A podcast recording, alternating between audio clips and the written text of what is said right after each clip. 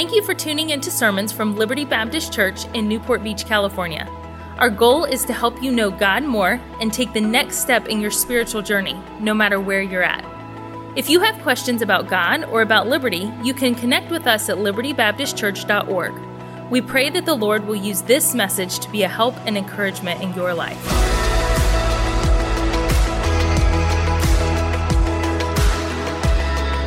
Behold, how good and how pleasant it is for brethren to dwell together in unity. I, therefore, the prisoner of the Lord, beseech you that you walk worthy of the vocation wherewith you are called, with all lowliness and meekness, with long suffering, forbearing one another in love, endeavoring to keep the unity of the Spirit in the bond of peace. A new commandment I give unto you, that you love one another. As I have loved you, that you also love one another. By this shall all men know that you're my disciples, if you have love one to another. Therefore, my brethren, dearly beloved and longed for, my joy and crown, so stand fast in the Lord, my dearly beloved. I beseech Euodias and beseech Syntyche that they be of the same mind in the Lord. And I entreat thee also, true yokefellow, help those women which labored with me in the gospel, and with Clement also, and with other my fellow laborers whose names are in the book of life. For all the law is fulfilled in one word, even in this Thou shalt love thy neighbor as thyself. But if ye bite and devour one another, take heed that ye be not consumed one of another. Finally, brethren, farewell. Be perfect. Be of good comfort. Be of one mind. Live in peace, and the God of love and peace shall be with you. Now I beseech you, brethren, by the name of our Lord Jesus Christ, that you all speak the same thing, and that there be no divisions among you, but that you be perfectly joined together in the same mind and in the same judgment. For it has been declared unto me of you, my brethren, by them which are of the house of Chloe, that there are contentions among you. Let us therefore follow after the things which make for peace, and things wherewith one may edify another. Disunity has always been a major problem with God's people. Even in the Old Testament, you'll see records of civil wars and family fights amongst the people of Israel. Almost every local church mentioned in the New Testament had divisions to contend with, as we just saw in many of the verses that I just read. Those were almost all of those, if not all of those, were written to local churches. In almost every letter to churches, you see disunity and discord addressed. And as I see it, the two greatest threats to the church today and throughout history are doctrinal compromise and disunity among Christians. A church must guard against doctrinal compromise, standing strong for the purity of the faith once delivered to the saints. Paul made this clear in his letters. He said things like, If anybody, even an angel, preach another gospel unto you, let him be accursed. You cannot let just any doctrine come into the church. You cannot let just any belief system come into the church. You have to stand true and strong for doctrinal purity. We must stand firm, stay committed to Bible doctrine in our lives and in our church. No wavering. These things are not up for debate no matter what is politically correct, no matter what popular culture says. The farther and farther our nation gets away from biblical principles, the stranger and stranger biblical principles are going to seem to our population. But as a church, we cannot waver on those things. And doctrinal compromise is, is one of the greatest threats to the church today, and it has been throughout history. Paul, he wrote Galatians. Why? Because of doctrinal compromise. He was teaching them against legalism. He wrote to the Corinthians. Why? Doctrinal compromise. They had allowed immorality and wickedness and vileness into the church. He writes correcting doc- Romans, much doctrine in it, writes to teach the church we've got to believe the right things. But on the other hand, not only do we have to guard against doctrinal compromise, every church must also guard against ungodly division critical spirits, and petty infighting over issues that are neither commanded nor forbidden in Scripture. God hates discord among brethren. Let me say that again. God hates discord among brethren. Proverbs says it this way These six things that the Lord hate, yea, seven are an abomination to him a proud look, a lying tongue, hands that shed innocent blood, feet that are swift to run to evil. It goes through it. And the last one it says, it says, and he that soweth discord among brethren. You know, the most serious. Um, intense meetings that I've had in my seven and a half years in this church are, are the, the, on a few rare occasions where I've had to address uh, uh, uh, good, good men or women in our church that have, have been causing some discord and seeking to cause division and disunity. God gave me that job as the overseer of the flock to protect the flock and guard from it. There are two grave dangers for a believer and a church. One is doctrinal compromise, and the other is, is disunity among Christians. Disunity Unity in, God, in Christ's body is a cancer that attacks the very health of the body, and it is warned against and spoken of much in Scripture. There are two dangers in this area of, of, of, of doctrinal compromise, if you will, and of these things in a church that we have to be on guard for. The first danger is when we elevate our personal preferences to the level of Bible doctrine. There's a danger in the church when we elevate our personal, and we all have them, we're gonna get there in a minute, our personal preferences to the level of Bible doctrine. Because you see what happens when we do that? What happens when we do that is that we will unnecessarily divide from and condemn those who hold different preferences than us in our church or in other churches. Because if we've elevated it to the level of Bible doctrine, then if they don't hold the same preferences we do, they are now false teachers. They have now drifted from the faith. If our preference is on the level of Bible doctrine and somebody doesn't hold our preference, now that is somebody to be divided from, to separate from. And so we have to be careful that we don't do that. But there's a danger on the other side. On the other side, the danger is when we lower Bible doctrine to the level of mere preference. And what happens here, and this happens, is happening in churches across our country and around the world, what happens here is then anything goes. And, and now, any, well, that, that's a good brother. And yeah, you can kind of get in. Then we start holding hands with, with, with, with faiths and with faith leaders and with people that do not believe in the deity of Christ and the, the, the blood atonement and the virgin birth and the bodily resurrection. And when we lower Bible doctrine to mere preference, we get, well, you just live your truth. And that's how you get churches that will, will affirm wicked gender ideologies and wicked definitions of marriage and will come out as a church. I follow on social media. There's a, an account that I follow that, that posts some of these woke and, and, and liberally, uh, theologically liberal churches and some of the things. And it's crazy to me what will be taught from pulpits and what will be accepted in the name of God from people of the cloth, if you will. And what has happened, they have lowered Bible doctrine to the level of preference. Well, if you don't really like that, yeah, that's, that's maybe that's not exactly what the Bible says. And well, you can do what you want to do. And, and, and the problem is these things are not preferential. They are clearly biblical. Those, those core Bible doctrines, if, if they are clearly biblical, they're not up for debate. But what about good, godly Christians who have strongly held opinions or maybe even beliefs that are in opposition to each other? The Bible tells us how to treat a false teacher separate from them, cast them out, mark them, avoid them, correct them, church discipline them. The Bible tells us how, how to deal with a false teacher. We're to cast them out. But does it instruct us on how to deal with a fellow believer with, with whom we disagree over some area of personal preference or practice? The answer is yes. The New Testament has a lot to say, actually, about how we should treat one another in the church when we disagree with each other in areas where the Bible is quiet. Would you turn with me, if you will, to Romans chapter number 14? Romans chapter number 14. And over the next month or two, we're going to study through this chapter as well as a few other passages in a series that I've titled Sacred Cows. Finding biblical, that's a key word there, biblical unity. I'll get there in a minute. Finding biblical unity even when we disagree. You know, and, and I'll talk more about this in the, in the coming weeks in this series, but it's amazing. Pastor Sammy, I was, I was a Bible college graduate. I had been on staff. I looked when I got this book. I read uh, the, the, the, the thing that kind of opened my eyes to this chapter of Romans 14. It was a year before I came here. A little over a year before I came here. I had been in full time ministry over a decade.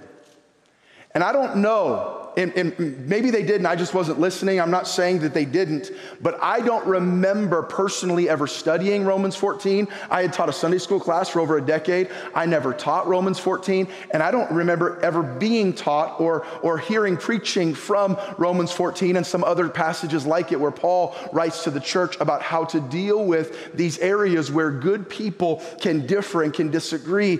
And, and, and the Lord opened my eyes to some things here that were completely, and I, it's a shame that I didn't, but it, it was, I was more than a decade into vocational ministry when this chapter really first came onto my radar and God began to do a work in my heart. I want you to read this chapter with me, and as, as we jump into this introductory message in this, in this series, we're going to begin in chapter 14. I'll read verse number one, you read verse number two aloud. We'll go every other, all the way through to the end of the chapter.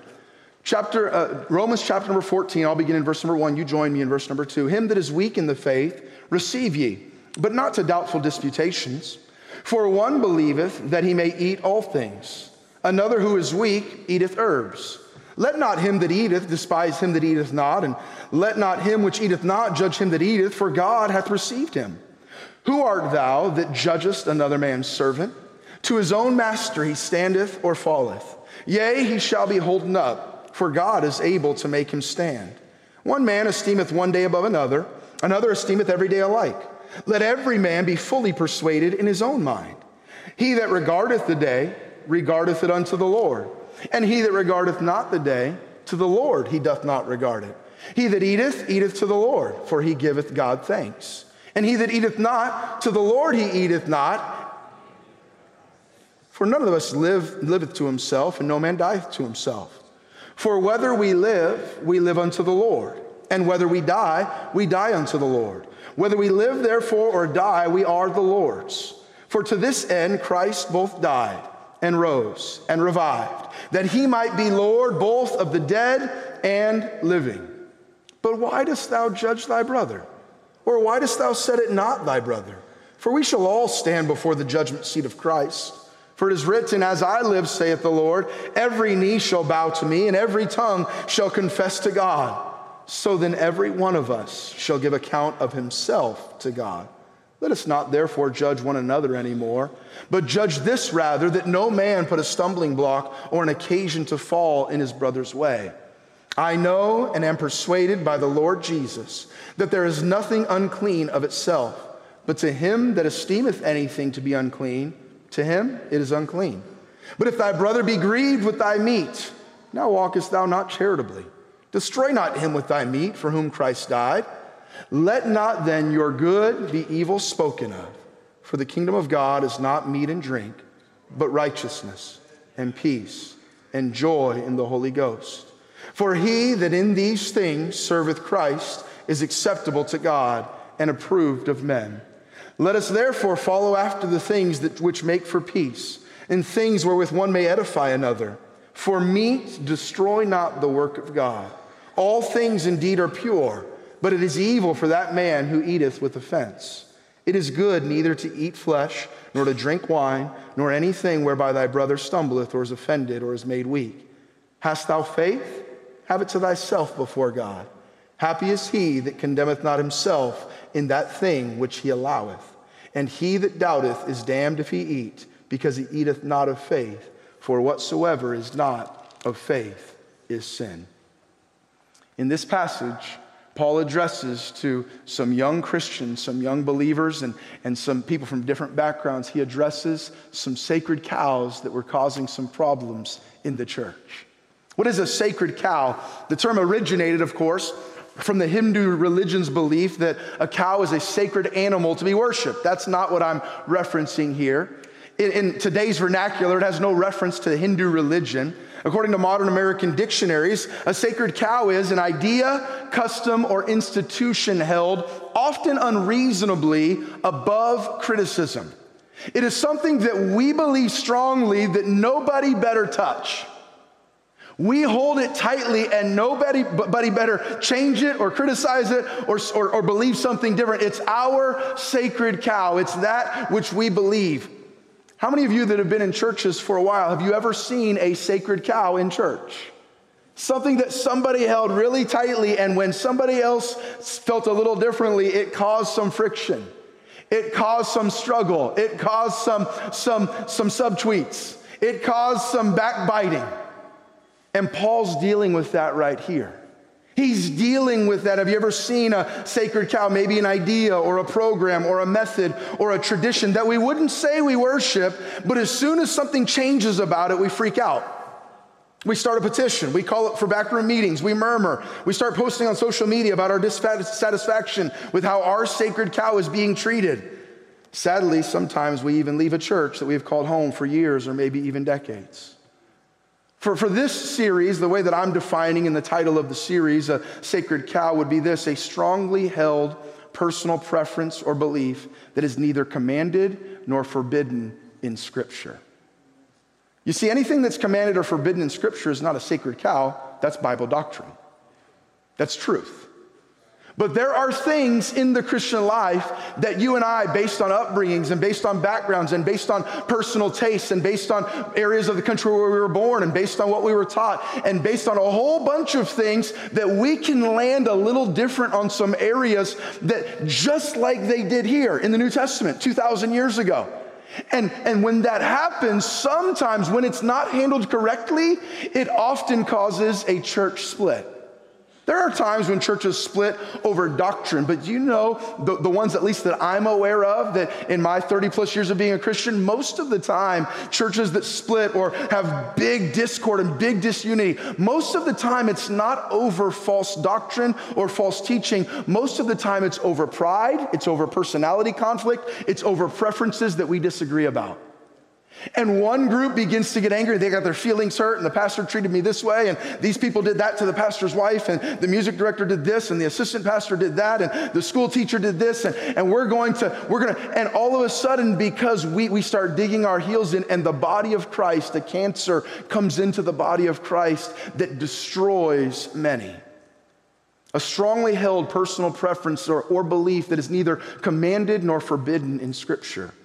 I've heard of churches fighting and sometimes even splitting over things like the color of the carpet in the sanctuary. The position of the piano, I personally know of a pastor that when he came, the piano was in a certain spot on the platform and he tried to move it and the church got in an uproar. The position of the piano on the platform, changing the worship service schedule, a fundraiser for a building program, the canceling of a favorite ministry or annual event, views on eschatology, pre, mid, or post tribulation rapture, views where, where good people disagree and both feel like they're supported somewhat in Scripture, views that no matter where you land, it's not going to change anything about how God's going to do it. And it's not going to change anything about how you live your Christian life today. And yet, there have been good people that have had big blowups. I've read of preaching against, and in some cases, even personally heard of preaching against things like a man with a beard being ungodly. Tell that to Jesus. A preacher who doesn't wear a tie being a liberal, wire rimmed glasses on men, a family or church having a Christmas tree being wrong. I, I personally heard uh, a clip of preaching that said if somebody was not saved by hearing the King James Bible, then they're not going to heaven. Try to tell that to anybody in another language all around the world. Tell that to those that Pastor Sammy leads to Christ with the Spanish translation, Reina Valera. I've heard that. and, and these sacred cows that we stand up and preach with authority and cause discord and disunity and division.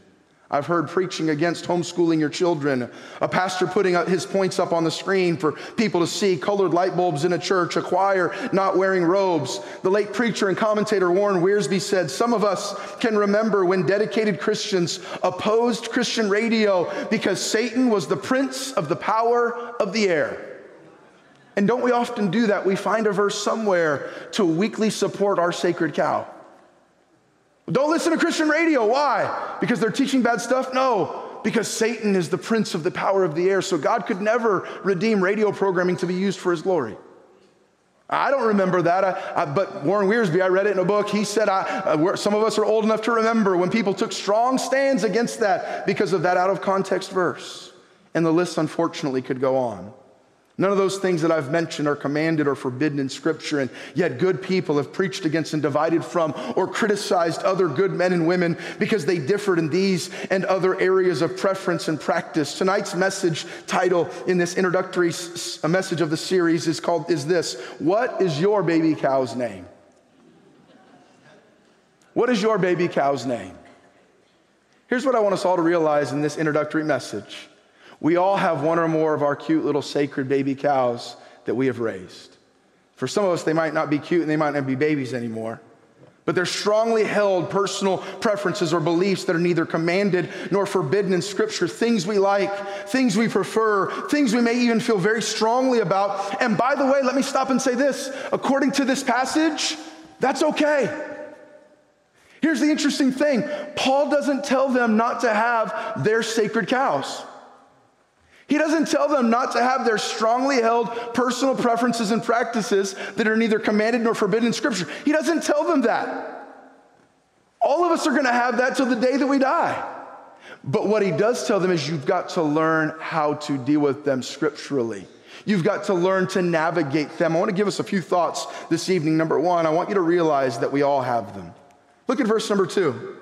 Would you read verse number two aloud with me? Ready? Begin.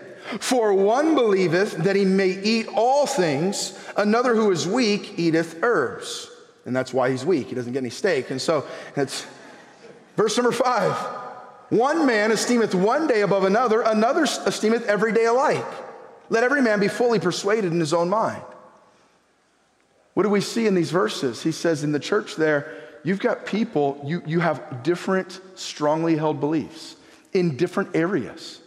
Some of it's in your private devotion, your dietary restrictions, your dietary laws. Some of it's in your private devotion. Some of it's in your public displays of worship, the days, the, the religious festivals or holidays that you keep. And others, you didn't come from that background. And so to you, those days don't mean anything. And every day is the same. And God's blessed and sanctified every day. So why do we need to wait for some special day? We can rejoice and worship a resurrected Savior today, just like we can on Easter Sunday. But some of you, he said, you view these things very Passover and, and other things. And here's what I want us to realize all of us have these. Everybody has opinions, right? As it's been said, opinions are like armpits. We all have them, and a lot of them stink.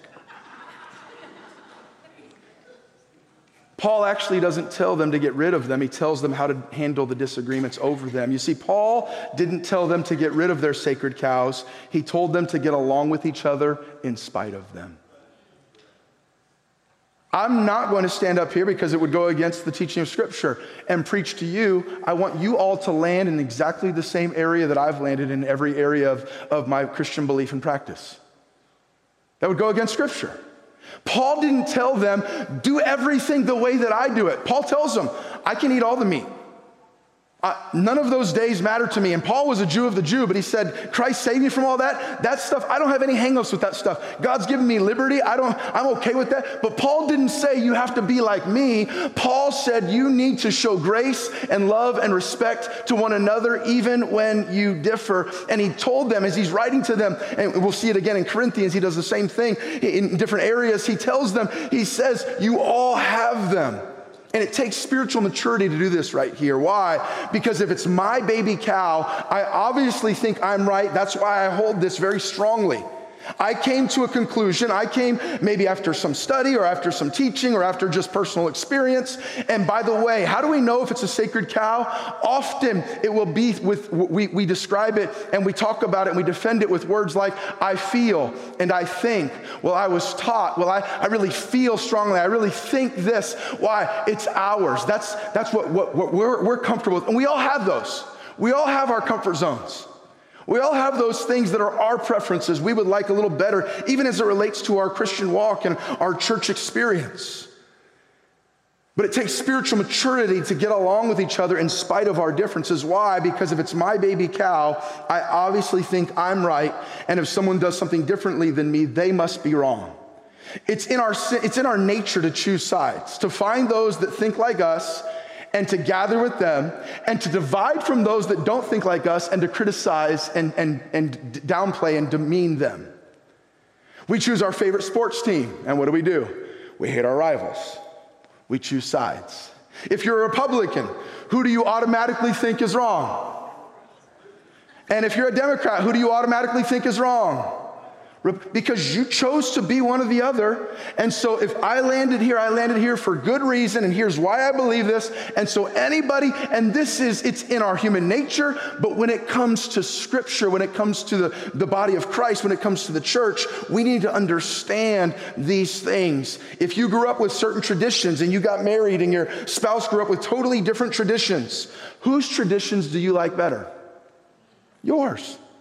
Your family did it right her family or his family is weird. Right? And all God's people said, I like my weird family's traditions. I don't like your weird family's traditions. Sammy, when does your family open Christmas presents? Midnight on Christmas Eve.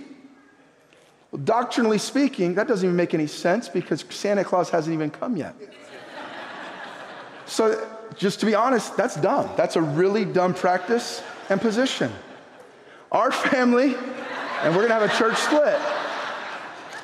Our family does it the way that all people that worship Christ do. We open it on Christmas morning. Now, we open one on Christmas Eve, a little compromise in our home. We open one on Christmas Eve, not at midnight. We go to bed long before midnight. We open one on Christmas Eve, and then we open the rest on Christmas morning. Sammy, whose practice do you think is better? Whose? And whose practice do I think is better? And how many of you agree with Pastor Sammy? Let me see. How many of you agree with Pastor Sammy? How many of you agree with Pastor Ryan? All right, about maybe half and half. How many of you didn't raise your hand and you're not willing to, to join sides and get part of the church split? Here's the reality who's right and who's wrong? Neither. Both. Both are right. But we can feel very strongly about our traditions, about our, our, our upbringings, about what we do. Neither is wrong, but we naturally gravitate to what we know, what we are comfortable with, how we were brought up. In, in, our Christian lives, it might be related to service format or to style of music, to a type of preaching. Some might like the wind sucking, camp meeting preacher. Others might like the monotone teacher. Others might think that I, I'm too excited and I walk around too much and they can't handle it. And others are like, man, I love the energy, I love the passion. And a lot of that depends on personality, and a lot of that depends on how you were brought up, what you're used to. You know that God can use monotone. I think it was Jonathan Edwards. He read Sinners in the Hands of an Angry God from a script standing there monotone, and people were clinging to the pillars under Holy Ghost conviction. God can use a monotone teacher just like he can use a wind sucking camp meeting preacher from Alabama. He can use all different styles, but whatever we're used to, we tend to affirm and criticize that which we're not used to. So, what about you? It might be type of preaching, standards of dress, architecture of a church building, and the list goes on. Uh, when I came here, I walked up and the sign outside of this building, it said on the sign, Worship Center. You probably have walked by that sign a million times and never thought anything of it. Do you know I noticed the first time I came on the property because I literally have sat in a service and heard a, a preacher preach against naming your auditorium a worship center? That's a really, in my opinion, dumb thing to preach about because it's nowhere in Scripture. But for him, that was a strongly held belief.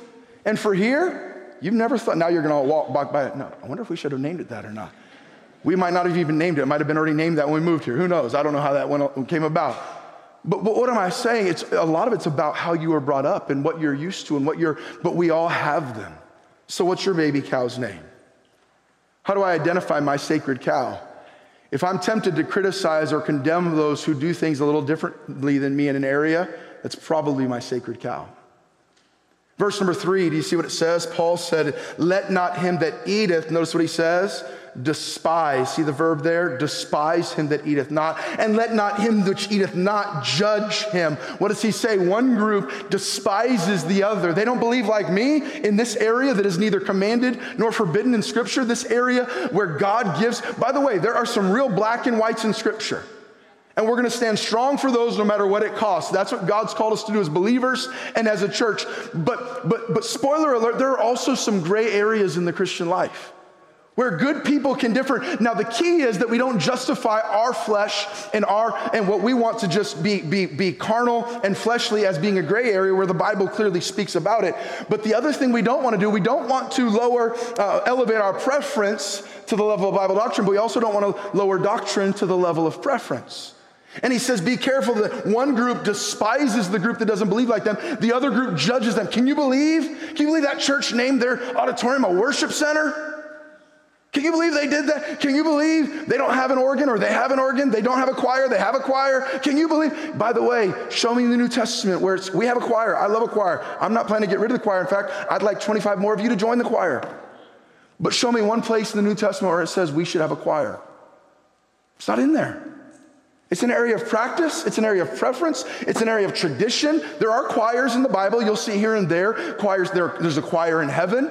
I don't think there's anything wrong with the choir. I, I, have no plans to get rid of it. But all of a sudden, whatever kind of becomes our flavor, our tribe, we start and we start despising those that don't have what we have. We start judging those that do those things. And we need to realize we all have little cows in our life. We all have these sacred cows. If I'm tempted to criticize or condemn someone who does something a little differently than me without scriptural support, that's probably my sacred cow. If my first response is, well, I don't think, well, I don't feel like it's right. I don't don't like it, but I have no scripture to back it up. That's probably my sacred cow. Number two, uh, by way of introduction, I want us to recognize where they came from. I've already said this, but if your strongly held belief that you divide with other brothers about, that you, you, you have these lines of separation about, if they come from clear scriptural teaching and, and commandment, it's not a sacred cow, it's biblical doctrine. So, where do sacred cows come from? Do you see number three? Verse three, I'm sorry. Let not him that eateth Despise him that eateth not. What was he addressing? Their diet. Why was this a big deal? Who was in this church? Who were in these churches that he was writing to? Jews and Gentiles. Jews grew up with strict dietary laws. They grew up and you didn't touch bacon. Pray for them. And they didn't, you didn't touch lobster. And you had these strict dietary laws, certain things you ate on certain, on Sabbath you ate certain things, and at Passover you ate certain things. And they had these, and they, it, was not, it was not just a preference, it was a part of the Old Testament law that their families had been doing for centuries and centuries and centuries. These were not just, well, I read, I read an article about the keto diet, I think I'll try it. These were strongly held religious beliefs that did come from Scripture, but when Christ came, he fulfilled the law. And now the ceremonial law of the Old Testament, by the way, they dealt with this at the council at Jerusalem with circumcision, with the ceremonial laws. They had already dealt with this and they had said, this is not required any longer. We don't have, it's why you and I, if you have liberty in this area, which I do, can eat bacon. We have liberty in that area. Why? Because Christ fulfilled the law. Those dietary laws, those ceremonial laws from the Old Testament are no longer, the, the New Testament believers no longer under them. But in this church, there were some Jews who had been saved by faith. They were Christians, but they were still keeping to those dietary laws. And what were they doing? They were despising those Gentile Christians that didn't. And the Gentile Christians were judging them. And by the way, who else was in the church? It wasn't just the Jews, but it was the Gentiles. There were some here in Rome, at the book, the book to the Romans, that had been saved out of a pagan culture. They had been saved out of a godless, wicked culture that, that worshiped idols. You'll see more of this talked about in the, in the book of Cor- at the book of Corinthians. And what happened? What did they used to do when they were growing up? What did they do? They offered meat to idols. And so, what was happening, much of the meat that, that was for sale that you could get in Rome there would still be meat that was at some point in its life associated with idol worship. And so these, these that had been saved out of idol worship, these that associated that meat with worshiping idols, they couldn't in a good conscience eat that meat. But the Jews had no problem. They realized that's not the real God. That, that, that, that, that idol does nothing to that meat. Hey, you got a free steak? It was sitting in front of that little golden statue for a minute? I'll eat it. It didn't bother them at all. Why? Because it hadn't been a part of how they had been brought up. It wasn't a part of their church tradition.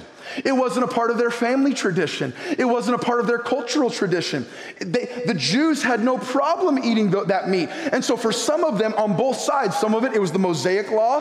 Others of it, it was the fact that the meat was associated with idol worship. On both sides, Jews and Gentiles, some had liberty to eat that meat, and others didn't have liberty to eat the meat. And it was causing great discord and division amongst believers. It was getting their focus off the important things. By the way. He says it in verse number, uh, where is it? He says it in verse number, uh, uh, oh man, um, verse number, is it uh, verse 17? He said, The kingdom of God is not meat and drink, but righteousness and peace and joy in the Holy Ghost. He said, You guys have gotten your eyes so far off the big picture of what really matters.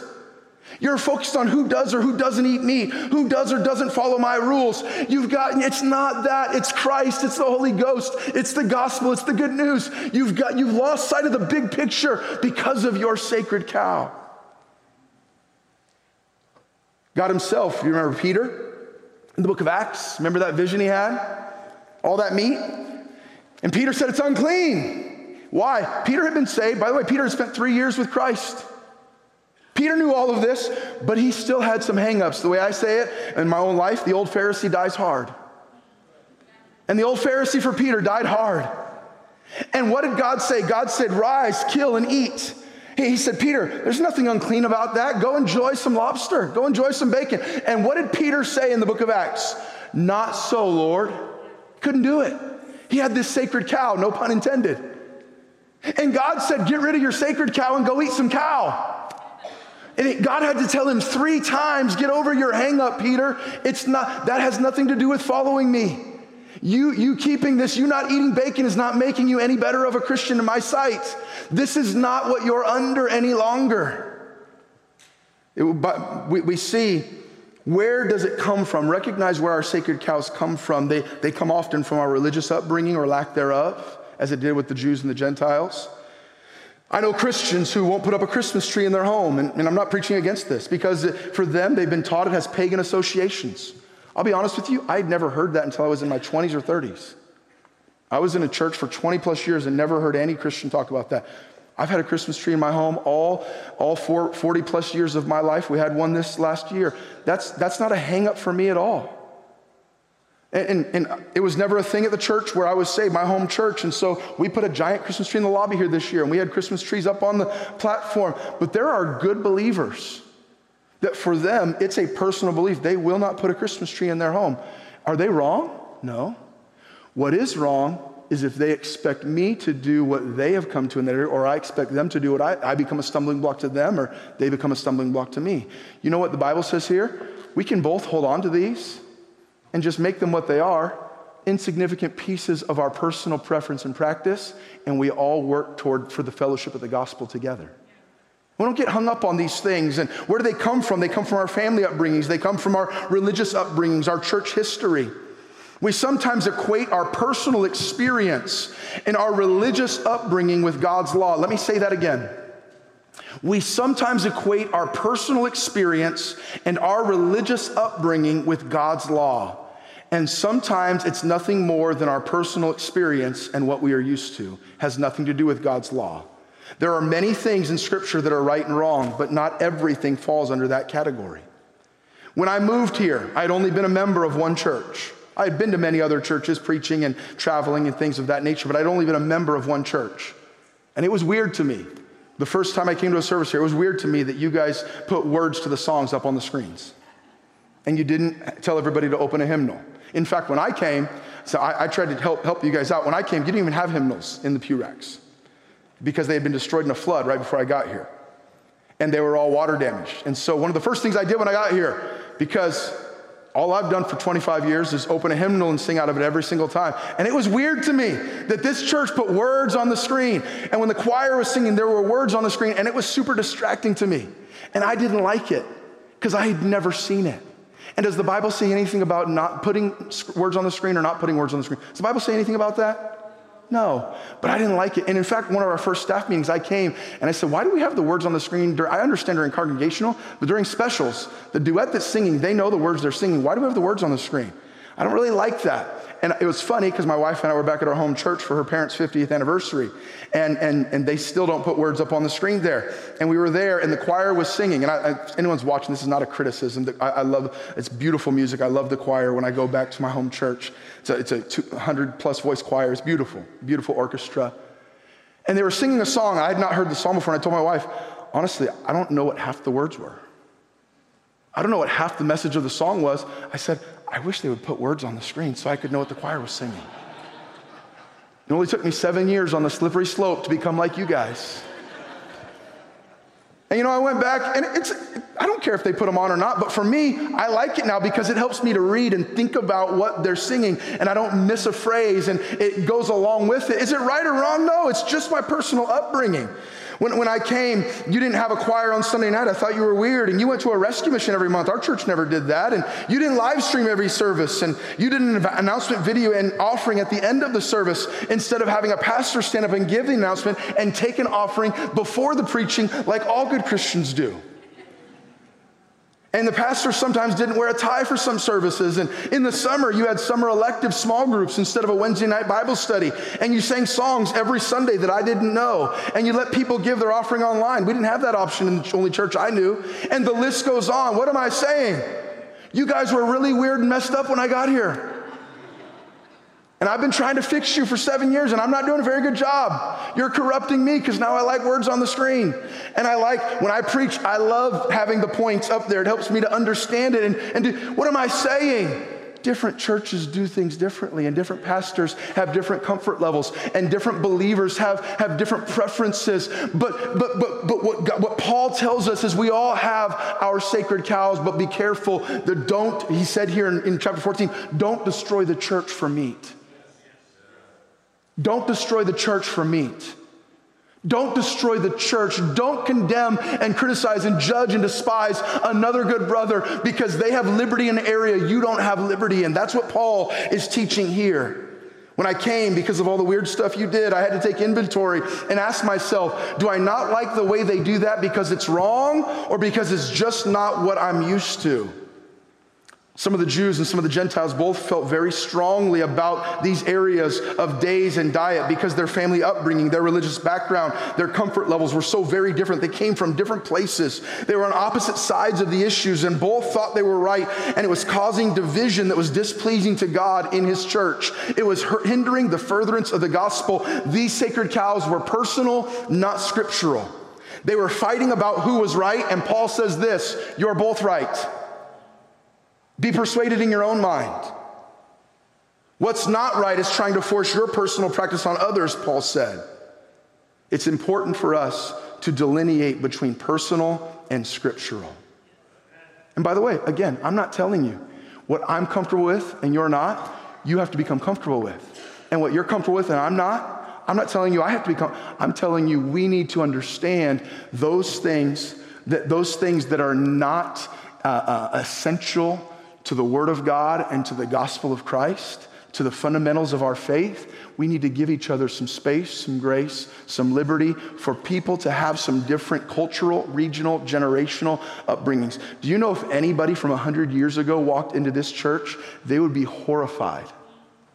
Horrified. I'm looking around right now that only four or five of you, I took mine off, have a suit coat and the only people that actually, oh, six, there's only three of us that really love the Lord. Me, Keith, it's something to do with Keith. It's Keith Blair and Keith Gilbert have coats and ties on today. But they wouldn't be happy with you, Keith Gilbert, because you've got a colored shirt on. 100 years ago, that would have been, that would have been very inappropriate. And ladies, none of you would make it in church 100 years ago because not one of you is wearing a hat today. And you know what? Things change with generations and with cultures. And you go to other countries today and things are different. Pastor Sammy has preached in other countries around the world and you find out many of these things, they're not wrong, but they're cultural, they're generational, they're regional. We need to give some grace and some space. It's important to delineate between personal and scripture, scriptural. I won't, I won't continue on here in verse number five, but he talks about public displays of worship, the days. The Jews felt very strongly about their Old Testament religious holidays. But what I will say is this that thing you're struggling with another brother or another church or another Christian on social media about, I want you to take inventory and I want you to ask yourself this Do I feel strongly about this because God feels strongly about this? Or do I feel strongly about this because I feel strongly about this and I was taught to feel strongly about this? If it's because God feels strongly about it, not, it's not up for debate. It's not a sacred cow, it's Bible truth. And if it's because I feel strongly about it, then Paul said, Don't destroy the church over me. Because I was taught, and it's not wrong, I was taught, they were taught these things. It's not wrong. but be careful that you don't unnecessarily destroy good relationships over unscriptural, and when I say unscriptural, I would say extra biblical, not unbiblical, extra biblical personal preferences and practices. Recognize where our sacred cows come from our family, our influences, our church upbringing, our experience in the world before salvation, a former pastor, our current pastor. All of these things influence where our sacred cows come from. Then, lastly, in our introductory week, I want to challenge you. What does Paul tell them? Seek unity, not uniformity. Seek unity, not uniformity. Verse number three, what does he say? Don't despise him that eateth not, and don't judge him that eateth. Look at this for God hath received him. God's okay with both of them, even though you're not. God is more mature than us in these areas of preference. God has a bigger view, a higher view than we do. He said, You don't need to change each other. Seek unity, not uniformity. What is the first verse? Verse number one of chapter 14. Him that is weak in the faith. By the way, we'll get into this in coming weeks. It's interesting. He calls the believer with more rules weak. I didn't do that, he did. He said the believer that has less liberty and needs more rules in their life, they're actually the weaker brother. But here's what he says Him that is weak in the faith, look what he says receive ye, but not to doubtful disputations. Don't get in a bunch of arguments, don't get in a big social media fight, don't get going on. He said receive them because God has received them. Seek unity. He'd never told them, you that can't eat, learn how to eat, and you that know how to eat, stop eating. He never said that. He said, if you eat, it's to the Lord, and if you don't eat, it's to the Lord. He said, Seek unity, not uniformity. We're going to get into it in more detail, but this whole chapter is about limiting our liberty and backing off from our strongly held personal preferences for the sake of gospel unity in the church. Here's what the gospel is supposed to do, church family, and those watching online. The gospel is supposed to take a bunch of people from different religious upbringings, different social classes, different families of origin, different countries of birth, different pre salvation testimonies, different post salvation experiences, different college, uh, different levels of education. It's supposed to take people from all these different places. And what it's supposed to do is supposed to bring us into a beautiful family that loves one another and that serves one another and that encourages one another and that cheers for one another. And Paul said, I don't care if they're preaching to try to hurt me. If the gospel is preached, I rejoice. And the gospel is supposed to take a bunch of people that feel really differently about a lot of different things and it's supposed to bring us together so that we all say it's all for his glory, not our namesake sake. So, what does it say when we fight over stupid stuff? What does it say to those that are watching on the outside when a church splits over the color of the carpet? What does it say? It says the gospel, if the gospel doesn't have the power to change us and our, our hearts toward each other, why would it have the power to change the world? I like what one pastor friend of mine said we don't have to be twins to be brothers. We do have to be brothers to be brothers. I'm not saying holding hands with people that worship Allah and worship and, and, and, and pray to Mary and, and, and say, I'm not saying, we have to be brothers to be brothers. We have to be saved by grace through faith in Christ alone. This is not, this is not unity at all costs. This is not kumbaya. We, we have to be brothers to be brothers, but we don't have to be twins to be brothers. Look, if you will, at verse number six. Look at verse number six, if you will. He that regardeth the day regardeth it unto the Lord. The one that keeps the special holidays, he's doing it from a sincere heart. He feels strongly about it, and God accepts it. And he that regardeth not the day, he thinks it's stupid. To the Lord he doth not regard it. He that eateth, eateth to the Lord. And he giveth God thanks. Thank you, God, for this filet mignon. And he that eateth kale only, the herbs, he said, he, he eateth not to the Lord he eateth not, and giveth God thanks. Look at verse number 19. Let us therefore follow after the things. Let us therefore follow after the things which make for what, church? Peace, and things wherewith one may edify another. For meat destroy not the work of God. All things indeed are pure, but is evil for that man who eateth with offense. He says, he said, There's, there, there is no more dietary restrictions from the Old Testament for the believer. But if there's a believer that that is still a sacred cow to them and they can't, they can't in good conscience eat that meat, then don't eat it. But don't worry about it. Don't worry if others are. Keep loving Jesus. Keep loving each other. Keep preaching Christ. Keep, keep, keep lifting him up. Don't destroy the church, the work for me. Don't destroy another believer. Don't destroy a church. Don't lose wonderful relationships over petty personal things that you have a little different feeling or belief about. I'm okay with your, your mind and little different feelings, but don't destroy these things. Again, I'm not preaching unity at all costs. Doctrine divides, but preferences shouldn't. And by the way, and I'm almost done. It isn't usually doctrine that divides churches and causes people to leave churches, it's usually our preferences. In my seven and a half years here, I could be missing one, and I'm not trying. If, if, if you have, remind me, and I'll correct it next Sunday.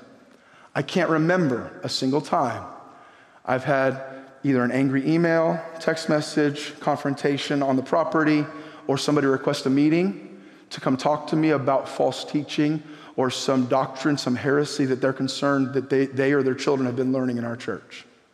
I can't remember one in seven and a half years. I don't believe, I'm not saying we have it perfect, I'm not saying we never make a mistake, but I don't believe that there is false doctrine being promoted and, and, and, and uh, preached in any of our ministries. I can't remember one in seven and a half years, anybody coming and saying, Pastor Ryan, we feel like we have to leave Liberty because that, that thing you're preaching and teaching goes against Scripture. It's not, it's not biblical doctrine, and here's where we're at. But in those seven years, probably on average, it's not a lot, but probably one or two families every year have left because something was done that they disagreed with strongly, but that there was little to no scriptural support for. I'll use an illustration in a, in a coming week, but it happened within the first week that I got here. I won't go too deeply into it, but a member came, a good member that I love to this day. And they came to share some of their concerns about Pastor Tomlinson, a man that had faithfully served here for 25 years. And they, they laid it out and said, There's a group of us that feel this way. And I looked and I said, Can you help me understand what's displeasing to Christ about what you're describing or what goes against any scriptural principles? And what it came down to is they just didn't like it, which is okay. But what's not okay is to cause division because you just don't like it. What's not okay is to destroy great relationships because you just don't like it. Paul said, let's be bigger than that. Let's limit our liberty for the sake of unity, for the sake of the gospel. It's interesting, almost always when someone leaves for a reason like this, not every time, but I would say the vast majority, they don't have the spiritual maturity or respect to even come talk about that issue. Often they just disappear. And I'm not saying this in, in, an unkind way. I'm not saying this to be angry or hurtful if one of them's watching online. I don't believe you can talk to our staff. I don't believe I've ever talked negatively about any person that's left our church. I would love for any of them to come back. But I'll tell you as a pastor, that's hurtful. It's discouraging. And I was there at midnight when they were, had, had a, a, a situation with first responders that they called in the middle of the night. And we can't even talk about this, Sacred Cow? We can't even talk about how God's leading in your life. We can't even, we're not, we're not mature enough to even open up Scripture. Be careful. Satan would love to use anything to come into our hearts and to cause us to destroy the church over meat. A spiritually mature believer will work through their differences with another believer. An immature believer will condemn, we see here, despise, judge. Verse number 10, he says, Why do you set it not your brother? Basically, he says, You write them off. You, you say they're of no value. Why do you set it not your brother over meat? Over personal things, your diet, over public displays of worship, your days? Why do you set it not a brother over those things? God save us from this liberty. We need each other. We don't need uniformity, but we do need God honoring, Christ magnifying unity in our church. And I thank God that by and large, I believe we have it and have had it for the seven and a half years I've been here, and I praise God for it. But Satan would love to attack. If you've been a part of a church for any length of time, you know that he does. By the way, we need it within our church, and we need that Spirit of God to other gospel preaching churches. I prayed this morning with our family in our driveway before we came here. I prayed for our services today, and I prayed as I try to every Sunday. I prayed for every Bible preaching church in our country and around the world that the gospel would go forth. We need everyone that we can get. We don't need to keep splitting ourselves off into smaller and smaller sections of the pie. And we're the only ones doing it right. And we're the only ones, we're like Elijah syndrome. That I'm the only one left that loves God. And what does God say? No, there are 7,000 that haven't bent the knee. My friend, Pastor Kurt Skelly, he says this. He says, most of the world, we're here in America, we're fighting over which flavor of ice cream is best, while most of the world has never had a taste. He said something like, if the gospel were ice cream, we're fighting over which of the 31 flavors is the best, and most of the world has never had a taste. God, keep us from that spirit. Again, I'm not talking about unity at all costs. I'm not talking about not standing true. And if you see that I'm, I'm weak on doctrine, please come to me. If you see that I'm not preaching the gospel straight and true, I want to be uh, talked to and, and, and, and even corrected. I would love for an Aquila or Priscilla to come and to show me the God of the Word of God more thoroughly. I'm open to that because it's not my church, it's his. We don't, we don't back down from gospel truth, from Bible truth. But what we don't need to do is criticize other good churches, other good pastors, other good church members because they land somewhere a little differently than we do. Quit fighting over stupidity. Quit separating over personality differences. Quit condemning over your tradition. Rejoice that God uses all different people and preferences all over the world. I'll let you know a little secret. We're going to spend eternity with them. You might as well start getting along with them now. And here's the danger the brother with more liberty often despises the weaker brother with more rules. And the weaker brother with more rules often judges the brother with more liberty. There's a danger on both sides. Those idiots, they're, so, they're still holding to that archaic stuff. All that old fashioned stuff. You don't need all that. God's given us liberty. God can't use them. How could God ever use somebody that's so worldly and carnal and fleshly? They, they don't have all the rules I have. And they judge them. Am I keeping you up, Steve? You okay? All right. Steve gave me a good loud yawn there. And uh, And both sides, both sides of this, we start to think God can't use the other. And Paul says, Paul says God's received them both. God's received them both. So why don't you? Why don't I? We're going to spend eternity with them. We should probably learn to get along with them down here. So, what's your baby cow's name? We all have them. Identify them. Realize where they came from and then delineate between scriptural and personal. And if it's personal, that's between you and the Lord. You know, God has changed some of my preferences in the last 20 years. Now, I'm not even talking about spiritually, I'm just talking about life. Things that I like to do, food that I like to eat, places I like to go, habits, hobbies. God has changed. And then in my spiritual life, God has changed some of my preferences in the last 20 years. That's okay. And God may change some of your preferences. That's okay. But what we need to be careful of is that we don't destroy the work for meat. Ask ourselves is that personal or is that scriptural? And if it's personal, can I limit my liberty a little bit for the sake of unity? Can I receive that one that God's received? And maybe I don't want to be, a, if, if what I have liberty in is a stumbling block to that person, then let me not do that. He said, Paul said, if it's a stumbling block to somebody, I'll never eat meat again. I'm okay. I, I, it's not that important to me. I'm not gonna, I'm not gonna lose a good brother over that. I'll, I'll limit that complete preference so that I don't lose a good brother. That's the spirit of Christ. That's the spirit God wants for his church.